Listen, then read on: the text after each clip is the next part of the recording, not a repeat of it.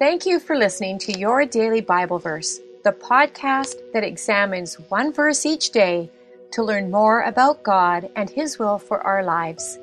I'm your host, Grace Fox, and after this short word from our sponsor, we'll dive into today's Bible verse, 1 Corinthians 13 12.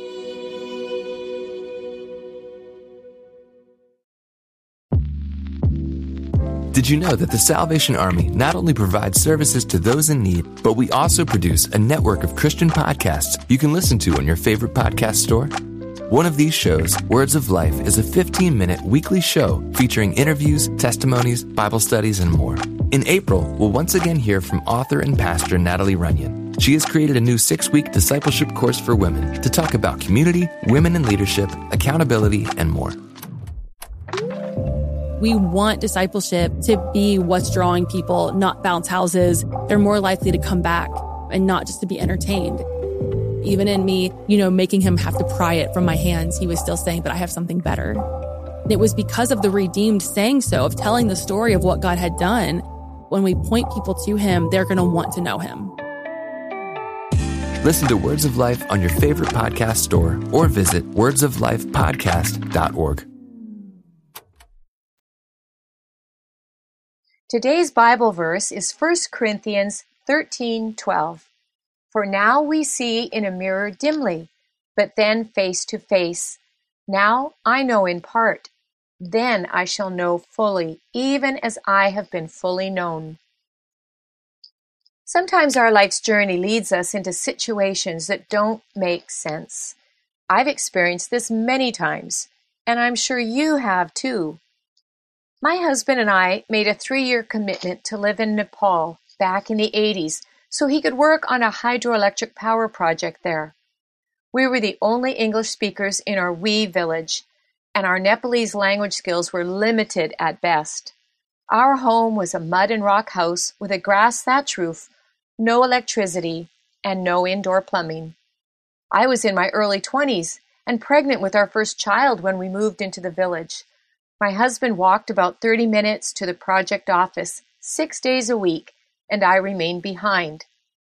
The internet with Skype and Zoom and WhatsApp did not exist. Airmail letters were our only means of communicating with family and friends, and those took three weeks to reach their destination. To say I was lonely and blown away by culture shock was an understatement. But God did a significant change in my thinking over time. He helped me work through culture shock and brought me to the place where I truly wanted to spend the rest of my life in that land, in that village. We even had an interview with a career nonprofit organization. One week after that interview, the Lord sent us back to North America through circumstances far beyond our control. That was 36 years ago, and I still don't see God's purposes clearly for positioning us there only to send us back to North America when we were ready and willing to stay. In today's verse, the Apostle Paul sheds insights on this issue of not seeing our life circumstances clearly. He refers to a mirror, knowing his readers could relate. In those days, Corinth was famous for producing mirrors made from polished metals. They were beautiful, but they always produced a somewhat distorted image. We are like the Corinthians, unable to see a clear picture of what God is doing in our lives at this time. Our understanding is distorted, as though we're looking into a mirror made of polished metal. We just cannot get a clear picture because we can't see all that God sees from his infinite and eternal perspective.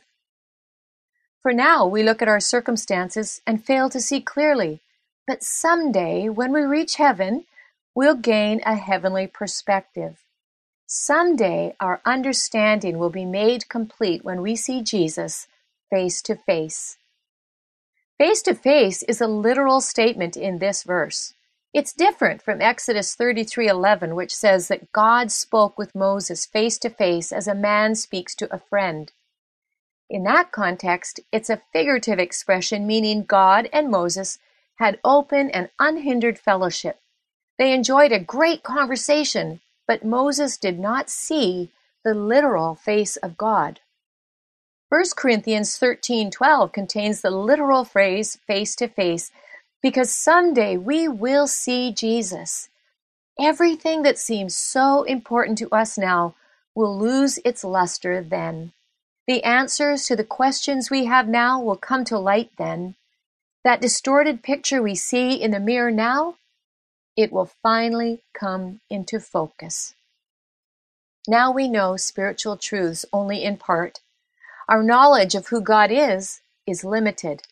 Our understanding of the way He works and why is also limited. But someday, Paul says, we will know all these things fully, just as we have been fully known. The phrase, just as we have been fully known, refers to the complete way in which God knows us. Scripture says that He knows the number of hairs on our head, the motives of our heart, the words we speak before they roll off our tongue. He knows when we get up and when we lie down, and where we are at all times. Nothing about us is hidden from Him. He knows us fully. Someday we'll know more fully than we know now. We'll know more about God and more about why He allowed certain circumstances into our lives. We'll know how He was there for us even when we felt alone. We'll know when He directed our steps even though we hadn't asked for guidance. We'll know when He protected us from danger we didn't know was there. We'll know how He used suffering to refine our faith and make us strong. We'll know why prayers that we thought went unanswered were actually answered in ways that evidenced God's goodness in our lives. The day will come, my friend, when we see Jesus face to face and we will fully know. But until then, let's trust His heart and rest in His love. May I pray for you? Dear God, thank you for giving us hope for those times when we don't understand your ways. When we look at our circumstances and see only a distorted view of what's happening in our lives, remind us, please, that someday we'll see you face to face and know fully. Until then, teach us to trust your heart and your good plans. In Jesus' name, Amen. Thank you for listening to Your Daily Bible Verse, a production of Life Audio and the Salem Web Network. If you enjoyed this episode, would you leave us a rating and review in your favorite podcast app? It helps us connect to more listeners like you. This episode was produced by Kelly Gibbons and Stephen Sanders, with executive oversight by Stephen McGarvey. We want to thank our wonderful hosts, Jennifer Slattery and Grace Fox. You can hear more from Jennifer by visiting jenniferslatterylivesoutloud.com. And you can find out more from Grace by visiting gracefox.com. For more inspirational, faith affirming podcasts, visit lifeaudio.com.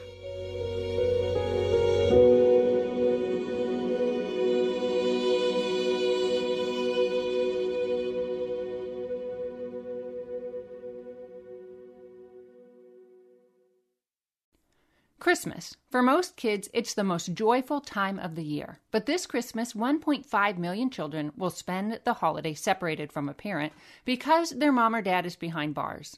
Prison Fellowship Angel Tree needs churches in our communities to volunteer to bless local children with a gift, the gospel, and a loving message from their parent. I believe this is an incredible opportunity for our listeners to share the love of Jesus this Christmas. Many of Prison Fellowship's partner churches continue ministry to local Angel Tree families after Christmas is over.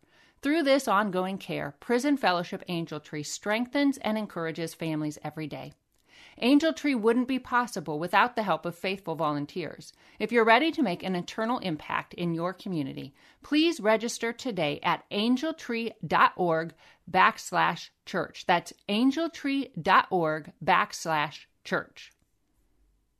Miracles are everywhere. Let our adventure begin! Discover PureFlix, your premium streaming service where faith and family values come home. Ready to have some fun? The most exclusive selection of quality, wholesome movies and series that will uplift your spirit. A man can argue whether God exists, but when he looks at his daughters, he knows. With new arrivals every week. Unbelievable. Save big and enjoy the possibilities, like invitations to exclusive theatrical screenings. I see it, so I believe it. Find out more by joining today at pureflix.com. What do you do when the world around you is falling apart? It's amazing to me how many people are breathing air. They're going about their business and doing the things you're supposed to do. But if you really ask them, they know that on the inside, they are spiritually and emotionally and relationally dead. If we're not careful, all of us can experience that death. When what we need to do, even as the world around us is falling apart, we need to learn how to march when it would be easier to stay where we are and die. Join me each week on the March or Die Show as we discuss that and so much more.